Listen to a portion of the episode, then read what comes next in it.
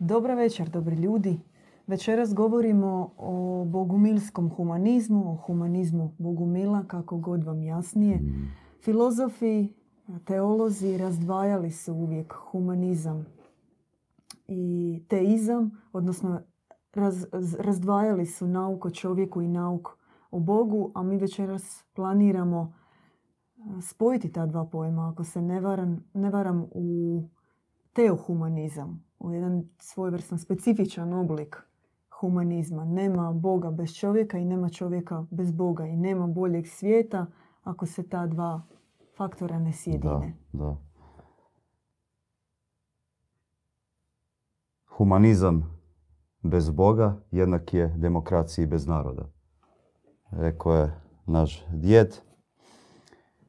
I baš zanimljivo ovako slikovit prikaz e, što se upravo događa kada od čovjeka odvojimo kada čovjeka odvojimo od Boga. Još su tamo u 14. 15. stoljeću kao pokret kad je nastajao humanizam od Petrarke, Bokača, navezivo se još na Dantea, e, gdje su se pokušavali upravo odvojiti od e, teističkog pogleda na čovjeka. Kasnije je to ušlo u renesansu čovjeka i onda možemo vidjeti što je upravo jedan modernistički pristup humanizmu u 17. tamo 18. stoljeću su bili Voltaire, Diderot, Francuska revolucija, opća deklaracija o pravima čovjeka gdje se u biti odvojilo čovjeka od Boga.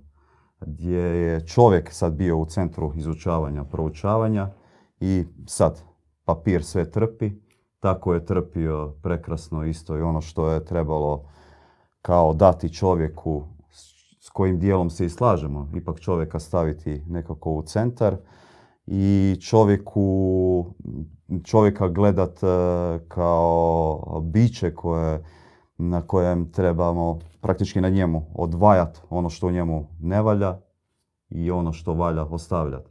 No dogodilo se upravo suprotno, odvajanjem od Boga, dogodilo se da čovjek upravo izgubio onu duhovnu kralježnicu, duhovni stup e, gdje je onda vrlo upitno koje su to moralna načela, koji su to moralni principi koji djeluju u međuljudskim odnosima, u odnosima između država, općenito u odnosima čak čovjeka prema prirodi. I vrhunac takvog e, modernističkog pristupa humanizma, gdje se u potpunosti odvojilo od Boga, je komunizam, odnosno bolševizam, gdje smo vidjeli kako se završilo, čovjek je izgubio u potpunosti svoju vrijednost. On je automatski time postao podređen velikim i visokim idejama. E, idejama praktički služenja, ali služenja na jedan potpuno drugačiji način, služenja kao zajednici, ali čisto kao potrošna roba, kao materijal koji se u ime nekoga cilja može čak i ubiti što smo vidjeli u 20. stoljeću, prvi svjetski rat, drugi svjetski rat, rat po rast komunizma, rast bolševizma, deseci milijuna ubijenih ljudi u ime ideja, gdje zaista čovjek e, se ispostavilo da nije ništa drugo nego doli truleš i prah s kojim može svako raditi što mu je volja. Onda ostaje pitanje što je to u biti humanizam, e, kako su ga praktički oci tog modernog humanizma doživljavali u 17. i 18. stoljeću. S druge strane imamo jedan potpuno drugačiji pristup e, teizam, što se spomenuli. Teizam i možemo ga gledati kroz judeokršćanski pristup e, gdje čovjek opet na kraju krajeva je ništavan, koji je nastao iz ničega ex nihilo, i praktički se svodi da je on u biti e, rezultat Adamove greške. Znači tako prema takozvanim svetim spisima Bibliji koju ne smatramo svetom knjigom, e, čovjek je u biti rezultat izbacivanja Adama iz takozvanog Edenskog raja. Kad je počinio grešku, odnosno prestup sa Evom, izbačen i onda je takozvani Bog oprostite na ovom takozvani, ali imat će smisla kasnije kad budemo malo rašerafili cijelu priču. Takozvani Bog e, je praktički prokleo je i zemlju, i čovjeka, na kraju krajeva i našega oca. Bacio je kletve, bacio je prokletstvo na njih. I sada kada pratimo kontinuitet što se događalo sa čovjekom u humanističkom, pod navodnim znakovima, pogledu u teizmu prema čovjeku, e, gdje je praktički čovjek ispao neuspjeli eksperiment, znači izbačen je iz Edena, zatim e, kad se vidjelo da baš ne ide najbolje, odnosno samozvanac, e, takozvani bog, gleda na čovjeka kao na svoga roba, gleda u kojem smjeru ide, nije zadovoljan i onda odabere nov, odnosno njegovo sjeme i napravi potop kao jedna velika horor priča i za toga praktički onda na kraju opet imamo razvoj situacije, opet nije zadovoljan, ne zna šta bi i sad šalje kao sina, odnosno sebe, tu isto nije potpuno jasna priča koga on u biti šalje i tko je u biti bio Isus Krist, e, gdje on igra ulogu otkupitelja, spasitelj otkupitelj, odnosno otkupitelj grijeha. Čim se, da je on praktički svjesno išao u razapinjanje, išao je umret da bi umro za nas. Evo, Bog šalje sina, odnosno sebe da bi umro za naše grijehe, da nas ne bi morao potamaniti. Evo, sebe suzdržava od daljnjeg tamanjenja čovjeka. Mi tu priču drugačije skroz gledamo, uopće ne smatramo da je Krist eh, trebao biti razapet, smatramo da je trebao živjeti, da je trebao učiti, naučavati, da je trebao dalje prosljeđivati duhovnu riznicu koju je donio ovdje na zemlji. Imamo potpuno drugačiji pogled. I oko tog otkupiteljstva ta priča nam nekako ne pije vodu, ne, ne slažemo se s njom. Sa spasiteljstvom možemo još razgovarati čisto u mističnom, to metafizičkom obliku, budući da je on prototip e, bogo čovjeka o kojem ćemo danas malo se i dotaknuti teme što za nas u biti humanizam jest, odnosno što humanizam kod Bogumila jest.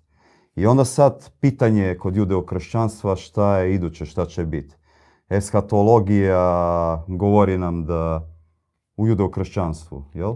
Govori da slijedi sad smak svijeta, konačni nekakav razračun, obračun, što opet iz te pozicije nema smisla, jer koji je onda smisao svega ovoga što se prije događalo, šta će onda sada nasilno završiti svoj eksperiment, jer ovo ispada da je sve, ukoliko pratimo cijeli slijed po biblijskim spisima, i bilo je jedan veliki laboratorijski eksperiment. Kao, malo ću sklepat čovjeka, sve ću stvoriti, stavit ću ga u određene situacije, slat ću mu kušnje, vidjet ću kako reagira i u odnosu na to budem presudio hoću ga potopit, hoću ga spalit, hoću ga razapet, hoću pokrenut ratova ili što ću već napraviti ili ću jednostavno pustiti da se sve odvija i ako nisam zadovoljan, sve obrisat.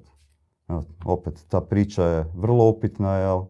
Ako gledamo Boga u kontekstu kao vječnoga onda tih tisuću godina, pet, šest tisuća godina, koliko već piše u Bibliju, ili ako gledamo čak i milijone, što to znači u samoj vječnosti? Apsolutno ništa. Čak i ako gledamo evolucijski i priča o evoluciji, kroz humanističku tu znanstvenu e, dogmatiku, jel? humanizam današnjeg doba, modernog doba, vam Boga nije ništa drugo nego nova religija praktički imamo jedna religija je zamijenila drugom religijom. Općenito znanstveni takav pristup gdje je sad znanost odjednom neupitna, gdje se zaboravilo na propitivanje svega oko sebe, gdje se zaboravilo u biti na barem onu ljepotu ljudsku tog istraživanja i ispoznavanja stvari. Znači ne uzimanja zdravo za gotovo i ne baviti se čak ni u znanosti dogmatikom. Evo, Danas se upravo događa da je znanost isto nova religija koja vodi, vodi i uvodi nas i uvijek će završiti, a baš uvijek takva vrsta humanizma bez Boga će nas uvoditi u transhumanizam. Stvaranje takozvanog homo univerzalisa, super čovjeka, gdje se čovjek treba što više poistovjetiti sa krvi i mesom i onda treba samo raditi upgrade-ove. Treba 20 prstiju, nije problem. Genetski ćemo napraviti 20 prstiju. Budemo sami recenzirali što je za čovjeka patnja i vidjet ćemo tehnološki kako to riješiti. Na kraju krajeva princip tog transhumanizma jest čak e, u svom manifestu piše da je cilj pobijediti i smrt, između ostaloga. Pobijediti starenje i time će se čovjeku donijeti blagostanje. Evo, iza toga se krije jedna takva krinka duboka gdje je u biti to nastavak degradacije čovjeka. Gdje se u biti ne stvara super čovjek, nego čovjek još više degradira i još se više uvlači u materijalnu zamku. Još se više poistovjećuje sa krvi i mesom. Znači sve značajke koje ima na sebi, koje vidi, postaju još bitnije, još važnije. Super sluh, super vid, super um, ugradit će čip pa će brže proračunavati, pa će se lakše snalaziti u ovom informacijskom svijetu gdje danas e, znanje više nije nešto što stječeš iskustvom, nego praktički veliko informacijsko polje. E, I onda sad ulazimo u priču gdje su tu između tih krajnosti bogumili. E, bogumili kao dualisti, odnosno gnostici, e, pogled na čovjeka upravo otvaramo kroz to da ipak trebamo govoriti o vremenu prije nego što je on po judeo-kršćanskoj tradiciji završio u tom takozvanom raju Edenu. Naša bogumilska tradicija, znači šire gnostička, govori o čovjeku upravo kao o biću koje je postojalo i puno, puno, puno prije samog tog Edena, raja. Mnogi ga u raznim tradicijama čak doživljavaju kao zlatni vijek, neki ga poistovjećuju čak s Atlantidom, kao metaforički je to bila Atlantida. Ono što nama kaže objava, ono što nama kaže naša predaja, ono što se nama spustilo je da upravo čovjek kao biće postoji možda je onima, milijunima godina i potpuno nebitno da li to bilo u materijalnom obliku, u nekim drugim dimenzijama, u duhovnom obliku, mi u biti možemo sada nagađati, možemo se oslanjati na objavu u ovom trenutku, ali ne mora, nije nužno da to mora biti isključivo materijalni oblik. Uglavnom, naša predaja kaže, i sad bi vam samo htio pokazati, ova knjiga je jako važna, čovjekov pad, za svačanje u biti što se čovjeku dogodilo i što u biti čovjek jest. Čovjek, da skratim priču, je prvotno rođen na nebesima. On je rođen od božanstva. Svaki čovjek u sebi posjeduje puninu božanstva. E, prvotno tako bivajući na nebu u uopće obliku koji možda ne možemo ni zamisliti u svjetlosnom, e, vandimenzionalnom, vanmaterijalnom je evo, od strane knjeza ovoga svijeta, od strane vraga, došoši ovdje na ovaj svijet, dogodila se, dogodio se kvar, dogodilo se, mi to nazivamo adaptacijsko preoblikovanje, to je prilagodba uvjetima života u 3D matrici, u 3D materijalnom, tri, trodimenzionalnom svijetu, kako bi se čovjeku biti došlo do njegove božanske prirode. Pa ako nemate ovu knjigu Čovjekov pad, svakako preporučamo. Svaki ozbiljni duhovni tragatelj trebao bi ju imati kod sebe na svojoj polici. Zašto je to bitno za našu priču? Da je čovjek postojao prije u raznim oblicima, da mu se dogodio pad, da je rođen prije. Kakve to veze ima sa konkretno životom danas ovdje? Zato što odgovara na pitanje, da bi uopće mogli odgovara na pitanje što je čovjek, tko je on i koja je njegova misija. Tko je čovjek? Ono što čovjek je prvotno, čovjek je duhovno biće prvotno duhovno. Prvotno, na prvom mjestu bi izdvojio duhovno biće koji je rođen na nebesima. Ne, ne, kad kažemo nebesima, možemo to shvatiti kao... Teško je van metaforike uopće govoriti. E, znači, rođen je od samoga Boga. Boga koji u sebi sadrži dva pola. čak i više polova, ali dama dva najvažnije po bogumilskoj tradiciji. On jest jedan, ali on u sebi sadrži i ženski aspekt od majku i muški, odnosno oca. Znači mi prvotno smo rođeni kao svaka duša rođena na nebu od Boga. To je jako važno zato što će nas to približiti upravo Bogu. E, to je ona greška koja se napravila u modernističkom, humanističkom e, odvajanju čovjeka od Boga. I dogodilo se upravo da je čovjek time izgubio upravo e, ne bih htio reći svijest, nego izgubio je praktički sjećanje na svoje porijeklo. Samim time što je izgubio i što ga se odvojilo od Boga, pitanje je od kuda njemu onda dolaze moralne vrijednosti i od kud njemu uopće e, stvaranje zajednice, odnosno temelji na koje se može osloniti. Jako je važno upravo shvatiti da je čovjekovo postojanje, čovjekovo smisao upravo u njegovoj božanstvenosti. Znači, njeg temelj čovjeka je sam Bog. Znači, ne može se čovjeka odvojiti od Boga, jer čovjek u sebi također sadrži puninu božanstva, budući da rođen od božanstva i sam je poprimio božansku prirodu. Sad možda ovo zvuči malo i krinđavo, ovako budući da gledajući svijet oko sebe, gledajući ratna zbivanja, koliko se bortusa dnevno čak u minuti napravi u svijetu, koliko smo teški jedni koliko smo teški jedni prema drugima, koliko automobilskih nesreća, čini mi se, i brat je spomenuo nedavno besjedi u 10 godina 14 miliona poginulih e, duša. Onda ova izjava malo zvuči krinđavo, zato što da li je čovjek baš ovdje, pita se sada iz sfere bivanja ovdje na zemlji, da li je baš čovjek onda baš tako božanstven i koje su to odlike koje on sadrži u sebi, jer on pokazuje da kroz njega može djelovati takvo zlo. Opet gledati na čovjeka i tim crnim pogledom, skenirati ga trećim okom i isključivo mu praktički cijelo vrijeme spočitavati njegove mane, njegove probleme i sve ono u čemu je on loš, isto nije put. Jer čovjek isto sposoban za izuzetnu dobrotu.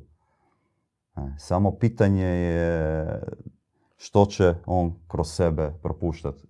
Hoće kroz sebe on svjedočiti vraga ili će svjedočiti Boga ovdje na zemlji. Jer humanizam automatski kad se odvaja Boga od čovjeka, ne odvoja se čovjeka od vraga. I to je upravo prostor za djelovanje jednom potpuno drugom entitetu gdje može sam sprovoditi dalje svoje planove.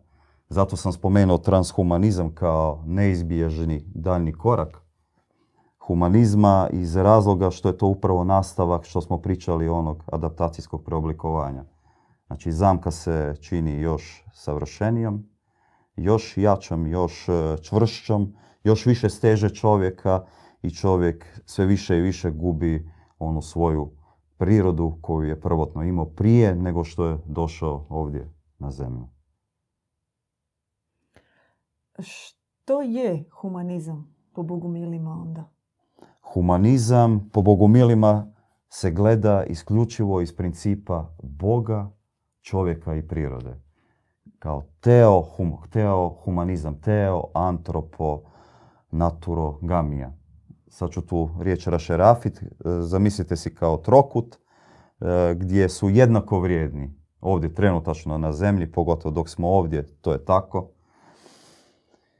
E, Bog, čovjek i priroda. Znači teo kao teos, teosis, Bog, antropo, antropos, čovjek, naturo, priroda, gamija kao brak, sjedinjenje. Znači brak između Boga, čovjeka i prirode, sjedinjenje između Boga, čovjeka i prirode. Znači teo, antropo, natorogamija.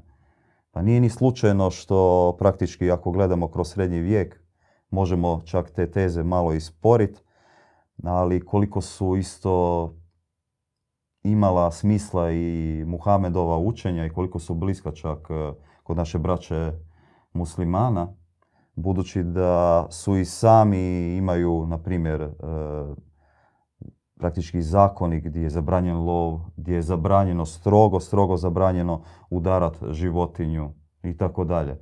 E, gdje se opet vide elementi bogumilstva i u, islamu. E, princip uopće života je, je, pazite, ako budemo isključivo bilo sve samo Bog i mi zanemarimo čovjeka i prirodu, onda ćemo imati e, kao one na trgovima kad viču ljudima da dolazi uništenje njihovo, s, gotovi ste, Armagedon, e, znači nema uopće izlaza iz cijele te priče. Fanatizam. Fanatizam čisti, mm. ali u principu potpunog samouništenja. Znači, i pogled takvog na čovjeka, takav crni pogled čovjeka ne može uzdignuti. Ili možemo sada maknuti komponentu Boga i čovjeka imat prirodu, onda ćeš imat ekofašista koji će zaboraviti i čovjeka i Boga i onda će sve otići u takve neke šizofrenične, e, sumljive kuloare. Ili opet možemo praktički maknut, e, znači maknut Boga i prirodu, ostaviti čovjeka i onda ćemo imati isto što smo imali sad do nedavno, praktički vidimo to u komunizmu, vidimo to i tamo u Kini šta je bio Mao Tse-tung. Vidjeli smo kroz cijelu našu povijest što se događa. Čovjek prestane biti vrijednost, iako se čini da je on u samom centru, jer ga ono se može s njim raditi što god drugi prohti u ime visokih ideja, visokih ciljeva i nije nikakav problem 20 miliona ljudi otjerat u dva desetljeća po logorima i tamo ih potamaniti samo zato što ne odgovaraju određenim ciljevima i idejama. No, sami možete e, već i u svojim zemljama iz kojih se u drugim zemljama vidjeti koliko se upravo događa izla u ime humanizma, što je upravo suprotno što bi humanizam trebao predstavljati prvenstveno prije svega i ono što humanizmu fali, a to je čovjekoljublje. Ali ne čovjekoljublje koje će zanemariti Boga, i čovjekoljublje koje će zanemariti prirodu i onda će se kroz taj humanizam kad zanemari te dvije stvari čovjek ponašati kao potpuni super parazit koji može iskorištavati e, resurse, iskorištavati sve oko sebe dokle god mu se prohtije. To je ono u što vodi život čovjeka kad nema Boga i kad uopće nema prirodu u planu, kad ju nema u svojoj blizini. Znači kad god poljuljamo dvije noge, onda se sve raspada. Već i kad jednu ljuljamo, pitanje je šta ćemo dobiti. Meni se sviđa što smo i prije imali jednu prekrasnu metaforu koja dočerava upravo što jest Bog, čovjek i priroda. Ako gledamo na Bog, čovjek i priroda, da je svaki od njih po jedna noga na tronošcu. A mi znamo ako tronošcu rasklimaš samo jednu nogu, on ne bu baš stajao tako dobro. Biće na hero, na kosa, na podu, ako ode još jedna, sve gore i gore. E, znači čovjek da bi mogao sjesti na tron uzvišeno, e, časno, plemenito, sve tri noge moraju biti čvrste. I dogod smo ovdje na zemlji, e, bit, imati poštovanja i prema prirodi, prema drugim živim bićima, e, imati poštovanja na kraju krajeva i prema drugim nacionalnostima, vjeroispovijestima, prema rasama, prema drugim zajednicama, e, imati, kako nas poziva naša objava, na milosrđe, imati milosrđe u sebi. Ona govori paradoksalno o trezvenom milosrđu i na izgled ta dva pojma su potpuno nespojeva. Jer milosrdan i trezven je jako teško biti istovremeno. A zato nam objava kaže uvijek stavite jednu dionicu milosrđa ispred trezvenosti. Znači milosrđe prije svega.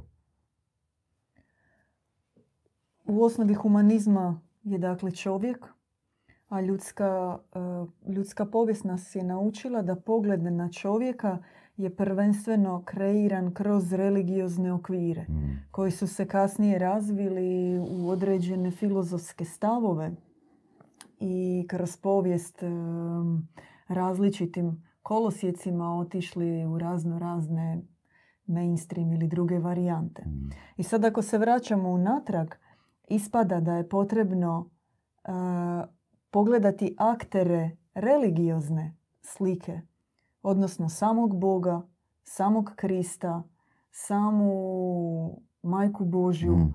a, čovjeka u odnosu na njih. I zapravo is- ispada da mi ipak moramo piknuti u određene dogme, piknuti u tisućljetnu e, religioznu priču, pogled na Boga. Apsolutno. I tu se zapravo e, važno je osvijestiti i pogledati malo, ajmo reći, iz jednog drugog e, kuta. Tko je uopće Bog koji bi trebao biti u, ovoj, u ovom trokutu, u trodiobi, nazovimo je vlasti, e, Bog, čovjek, priroda. Da, kako smo rekli i rašerafili prvo priču da moramo odgovoriti ko što je čovjek, onda je jako isto i važna priča. Jer, ko je, ko, što što je Bog, prekidam. odnosno kakav je Bog. Ako mi, ako mi govorimo o humanizmu, Mm. a u čitavom starom zavjetu on pliva u krvi, krvi. Ima osude od samoga Boga, ima kažnjavanja, protjerivanja, malog suda, velikog suda, čistilišta, carine, čekanja, već osuđenosti na grijeh, e, grešnog začeća. Ja, takav će biti i čovjek. Negativan preznak je cijelo vrijeme Mm. u, u religioznoj priči i onda govoriti o humanizmu unutar takvog svijeta čini se bespredmetno. I zato nam je nekako potrebno vratiti se na samu sliku Boga, na gnostički pogled na Boga i na rehabilitaciju. To jest možda čak i rehabilitacija nije prava riječ s obzirom na to da mm, današnje čovječanstvo zapravo mm, podrazumijeva Boga kroz sliku starozavjetnog Jahve. Tako ga doživljava. Agnostički pogled je ipak malo drugačiji i onda automatski i pogled na čovjeka je drugačiji. Ovo zapravo, bogumilski humanizam se može svesti na poruku dobra poruka za dobre, ljude, od, dobroga dobrog Boga. Boga. Da. As simple as that. da. I jednostavno i ništa nije tako jednostavno. Da. Je, mnogi, mnogi će reći, pa da, Bog je dobar, ono šta sad za dobre ljude, ono ima smisla to sve. Evo kad malo dublje uđemo u tematiku i kako ste rekli sestro, kad rašerafimo priču o tom starozavjetnom bogonji, e, gdje ima puno nasilja i krvi, gdje onda i čovjek je, se isto tako ponaša kroz cijelu svoju povijest, gdje bez problema se blagoslivljaju ime tog Boga ratovi dan danas. Dan danas nije nikakav problem službenom licu institucije doći i blagosloviti atomske rakete, što je čisti absurd. Uopće blagoslivljati oružje. E, e, onda priča postaje malo dublja kad kažemo dobra poruka za dobre ljude od dobroga Boga. Jer dobrota je ta kategorija koja vraća Da. i Boga i čovjeka na, na, na izvorno mjesto u božanskom univerzumu. Dobrota je kategorija koja fali u starom zavjetu. Dobrota je kategorija koja uopće fali u razgovoru Mhm. o religiji. Ne fali vjere, ne fali dogme, čak ne fali ni ljubavi, milosrđa uopće ne fali, ali suštinske dobrote nje fali. Ma, čak se ne zna ni definirati što je dobrota. I mi imamo veliki problem isto definirati više što je dobrota. Toliko smo podmakli da je poprilično teško uopće. Zamišljaš činove, šta bi bilo dobrota, onda skontaš da ono što misliš da je dobro je u biti pasivno ponašanje. Čak e, pasivno, pasivno agresivno ponašanje u nekom smislu. Do te mjere da opet čin koji možeš izdvojiti onaj možda čovjek koji hrani golubove ili sve, onda razmišljaš uglavnom u malim tim činovima što ste rekli milosrđa koje je čovjek sposoban učiniti. I to je ono što u biti čovjeka, to je u neku ruku i dokaz što čovjeka odvaja od te, animalističke prirode. U njemu ipak ima nešto što drugačije od drugih živih bića ovdje, što ga praktički e, nagoni da se ponaša samilosno prema drugima, da ima određene i savjesti, da mu savjest govori da je spreman na takav čin, čin žrtve za bližnjega. Mnogi će sada predbaciti i reći, no dobro, to smo vidjeli kod pasa ili kod drugih životinja, no činjenica je da bez čovjeka pas postaje vuk. I čovjek je u biti zaslužan za to što i same životinje, pa čak i psi, poprime takve, sudit ću se to reći, zaista tako smatram, božanske crte, požrtvovnosti, ljubavi, koje u samoj divljini već gube smisao, jer onda postaje puka borba i, i za preživljavanjem i tu već dolaze i ispoljavaju se animalistički nagoni. E sad, e, što se tiče dobrog Boga, ovo će možda obično zna šokirat druge, znači Bog je za nas apsolutno dobar. Apsolutno dobar, u njemu nema zla, on ne sudi, on ne šalje kušnje, on tebe ne propituje, on tebe ne testira i sad ide takav šok, on nije svemoćan, on nije svemogući. A nije svemogući upravo zato što on ne može činiti ništa van dobrote. On, I pogled na takvoga Boga i pogled na Boga koji je nama otac, e, pogled na Boga koji je nama ujedno i majka koji dolazi u licu majke, E, čovjeka upravo čupa iz ove močvare u kojoj se našao, iz ove truleži 3D e, matrice, jer mu daje veći smisao. I općenito mu daje putokaz kako da se onda, kako se trebamo ponašati jedni prema drugima. I uopće počet kontemplirat dobrotu, počet kontemplirat visoke ideale koji se spuštaju, ako da bi ih mogli primjenjivati konkretno ovdje na zemlji.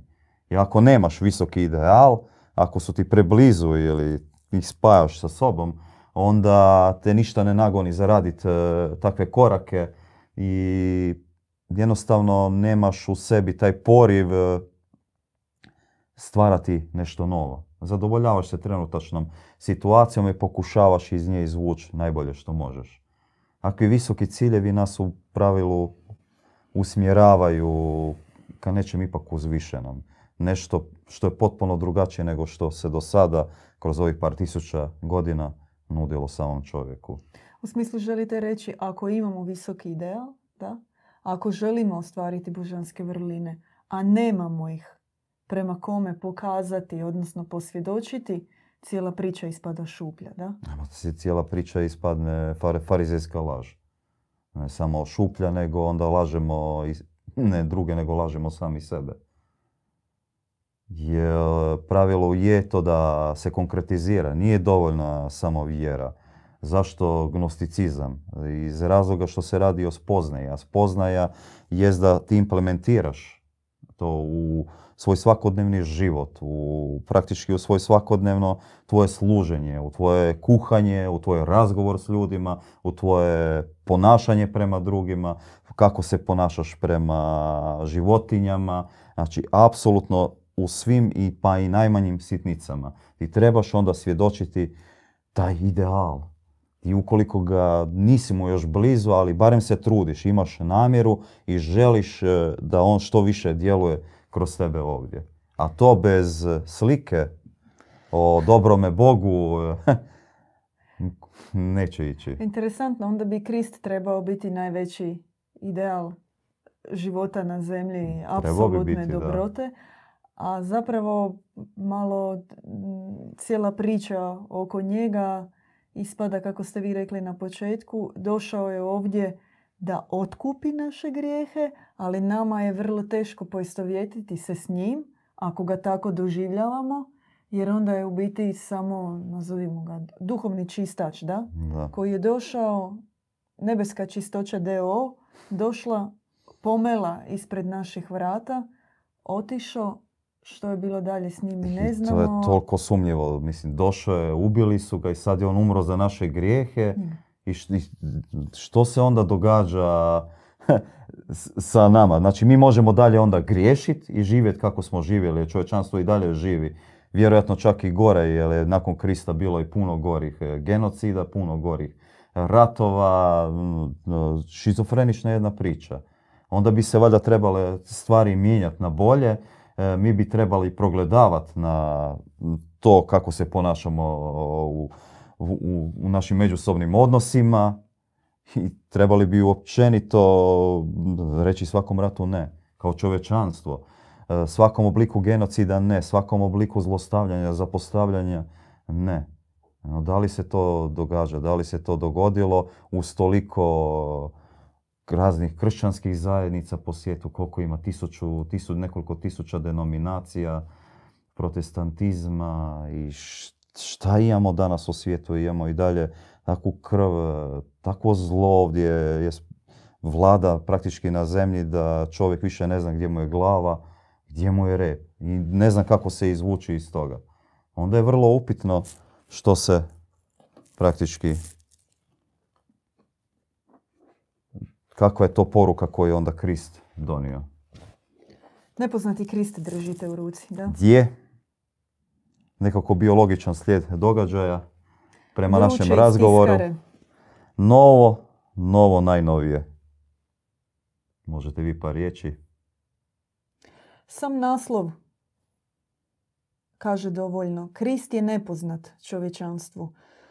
Nema veće navodno povijesne ličnosti. Sad ćemo odmah baciti bombu oko kojeg ima više kontroverze, više nejasnoća, više upitnika. A opet oko njega se e, čitava religiozna priča e, razvila, definirala, utemeljila. Bogumili imaju malo drugačiji pogled na Krista. Ne smatramo ga mm. galilejskim otpadom. Da. Kako je prikazan e, u novozavjetnim pričama, već ga smatramo e, rodom iz kraljevske dinastije, iz perzijske kraljevske dinastije, odakle je bila njegova i majka. I njegovi e, i djed i baka iz pokrajine Adiabene. Ćemo sad malo nizati neke perzijske termine. U svakom slučaju odgojen u tradiciji visokih, visokih mudraca, duhovnih starješina. Mm. On odlazi ciljano u svoju duhovnu misiju. Ova knjiga bavi se sa tri etape možemo ih svesti na određene lokalitete. Perzija, Jeruzalem i Efes. Perzija kao dio u kojem se više govori o njegovom školovanju, rođenju i školovanju. A u Jeruzalemu samim događajima koji su se dogodili tamo i u Efezu, to jest mjestu gdje se nastavlja priča nakon Jeruzalema. Gdje je otišla Marija, gdje su otišli najvjerniji njegovi učenici, istinski njegovi učenici i sljedbenici i gdje sve razvila istinska grana kršćanstva koju bogumili nazivaju Ivanova grana. Mm. A ako se pitate kako doći do ove knjige, e, trenutačno smo na sajmu knjiga u Novom Sadu. Znači, naše braća su tamo. Možete doći na naš štand. E,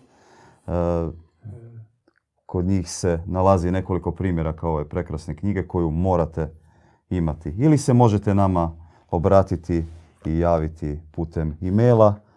Vidjet ćete kontakte u opisu ispod ovoga videa. Nećete biti isti nakon ove knjige. Hmm. Neke odgovore ćete dobiti, neka pitanja ćete sigurno još više imati, ali ono što možemo, ono što možemo garantirati je da ravnodušni sigurno nećete ostati. Još jednu knjigu bi predstavio, Bogomilstvo. Govorili smo o teo antropologiji, govorili smo o teo antroponaturogamiji i više o tome možete pronaći u poglavljima u ovoj knjizi. Svakako knjiga koju svaki duhovni trkač mora, mora, mora imati na svojim policama. Završna misao, brat da ne ukradem. Budi čovjek. Be kind. Be kind. Budi dobar. Budi čovjek. Da Nije lako biti. čovjek.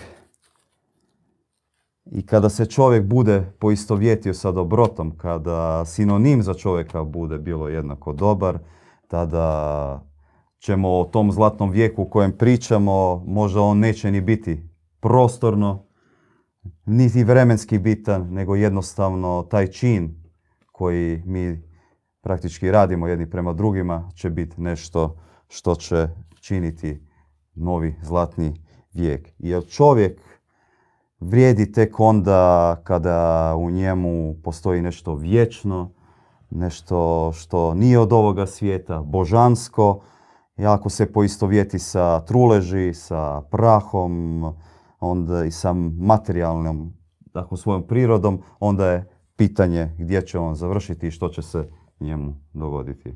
Imamo u četu jedno pitanje za kraj. Kaže Gordana, Bog mora biti dobar jer samo to ima smisla. Ali da li ga to čini nemoćnim? Jel mu fali svijesti o zlu? Ne kapiram, kaže Gordana. Ona kaže, znači, Bog mora biti dobar, ali jel ga to čini nemoćnim?